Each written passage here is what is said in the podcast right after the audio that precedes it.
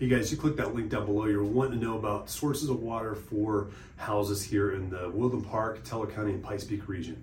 So stay tuned to the end and I'll explain as much as possible about this.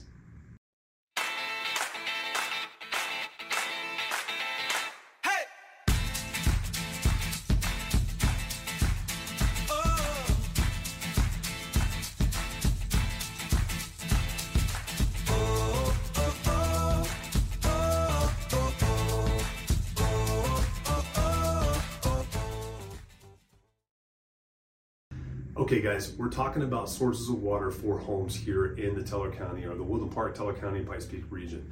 And I'm gonna start off with the most basic one first that everybody's probably the most familiar with, and that's your municipal or city water. We do have the ability for that to be gotten within the Woodland Park area, Cripple Creek area, the city municipals within those. And we have some hybrid areas out there too that we'll talk about a little bit later. Once I get to the well section at the end of that, I'll discuss those. But those city limits are going to have that municipal water. It's just going to be like living in any city that you've probably ever lived in. They'll meter your water just like any other utility that's coming in there. They're responsible for making sure it's clean and it's potable when it comes in, and it's something that you pay for on a monthly basis with a water bill. Now, the next most common one that we're going to see out here in this area are wells. And wells are a unique item in and of themselves. First, I'm just going to briefly go over exactly what happens when a well gets dug so you can kind of understand a little bit about what I'm coming from when I get into some of these other areas. So wells out here are not being dug down to a water table. We do not have a water table here in Colorado.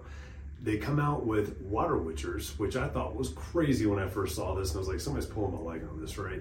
But you can, you can Google it and you can find videos where these folks are out there doing it. They've got their rods and they're out there and they're walking that property and they're looking for where that rod's going to pull them down, and that's where the well's going to be dug or drilled and their hopes of finding water out there. And normally they find water. They're pretty good at it, but it's not a guaranteed thing. And they're going to have to go four to six hundred feet sometimes just to get down to that water. And we don't know what kind of flow rate those are going to have on there. So it's important for you to know that. It's also important for you to know that if you're looking for land out here and you're considering getting a well drilled, you're looking anywhere usually from forty to sixty, sometimes even eighty thousand dollars, depending on the property, how accessible it is, how far they've got to dig down, and you're not guaranteed to hit uh, to actually hit water. Like I said, it's not common for them to miss and not hit water, but it is a possibility, and it's super important for you to know this as well while you're considering that, because it is a risk whenever you're looking at buying land. But we have other options for you too, if that's not something you want to do, which are cisterns, and that'll be the last thing we talk about. So that's the process of getting these. Oh, and by the way, it takes about eight to twelve months right now just to get on that list. That's once you get on the list to get the permit and to get the driller out there to actually do it. So that's going to be probably one of your most lengthy processes, is getting that well drilled, let alone getting the home built or anything else out there. So just food for thought on that. So some wells will produce much lower than other wells. The maximum a well can produce in Colorado is fifteen gallons per minute. That's what's allowed for one residence. But a lot of wells are producing less than a gallon per minute, and some produce two point two gallons per minute. When you're looking at large homes, that's a problem. So when we have wells that look like they're low producers, or it looks like a potential for that, I'm always advising buyers to make sure they do a well flow test with a well professional. Now what they'll do is, is they'll actually drain the reserves. So from the static water level all the way down to where there's no more static water in there, and it's literally feeding from where the drill hit water down by the pump. And they will measure how much water, how fast it's coming out of the hose once they've drained that water down to that pump.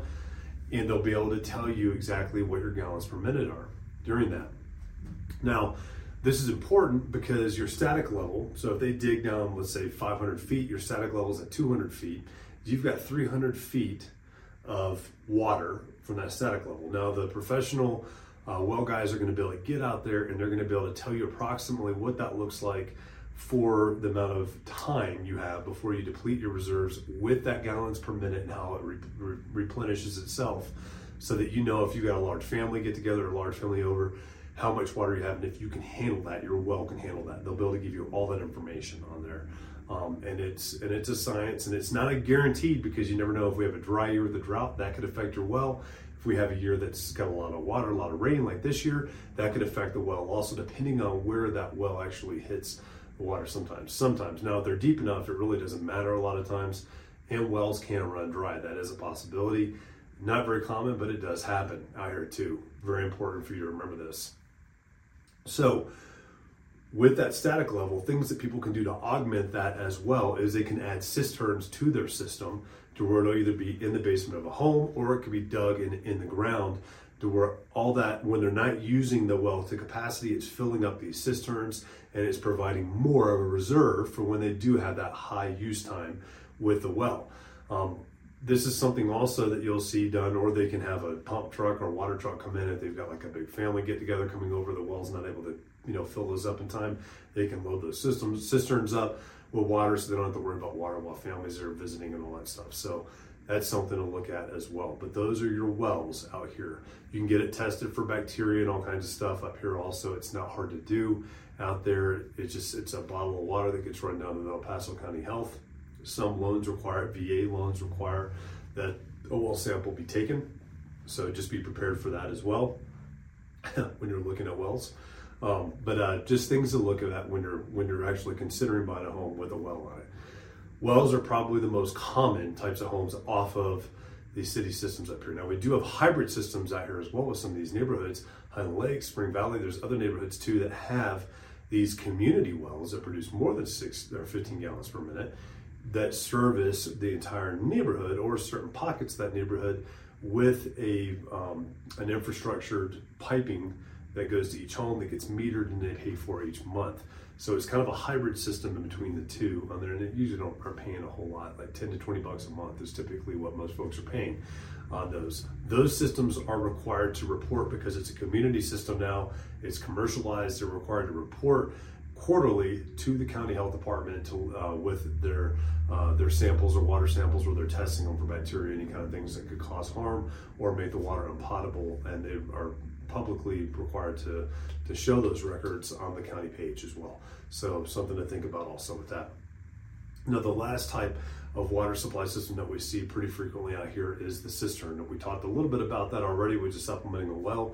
Some homes out here will not have a well at all, either because they couldn't hit water, they didn't want to deal with trying to hit water, they didn't want to pay for a well, and they just wanted to pay for a cistern instead, or that community restricts it and does not allow it. Spring, or not Spring Valley, uh, Rainbow Valley does that um, also. Now cisterns don't need to be a red flag to folks. A lot of times it is, they, they see that and they think, oh my gosh, I've got to I've got to have water brought out, it's going to be crazy. It's not that expensive. We've got water trucks that you can get onto schedules that'll bring uh, water out to you and put water in those, so it really gets as transparent as possible, and it almost seems like you're on a city water system at that point as well.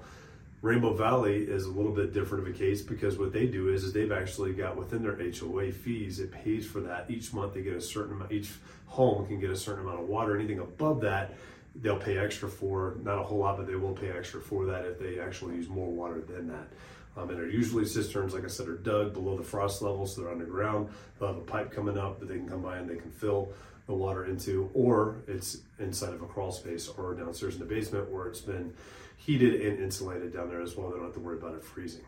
So those are our primary sources of water here within the Teller County and the uh, Woodland Park and Pikes Peak region. I hope this answered as many questions as possible for you guys. If you've got any questions whatsoever, please don't hesitate to call or text me at seven one nine, two six six, two seven two five, or you can email me at, at info at j d m r e t dot net. I would love to be able to answer any of these questions for you, and I would love to be your local real estate expert. I'll see you next time.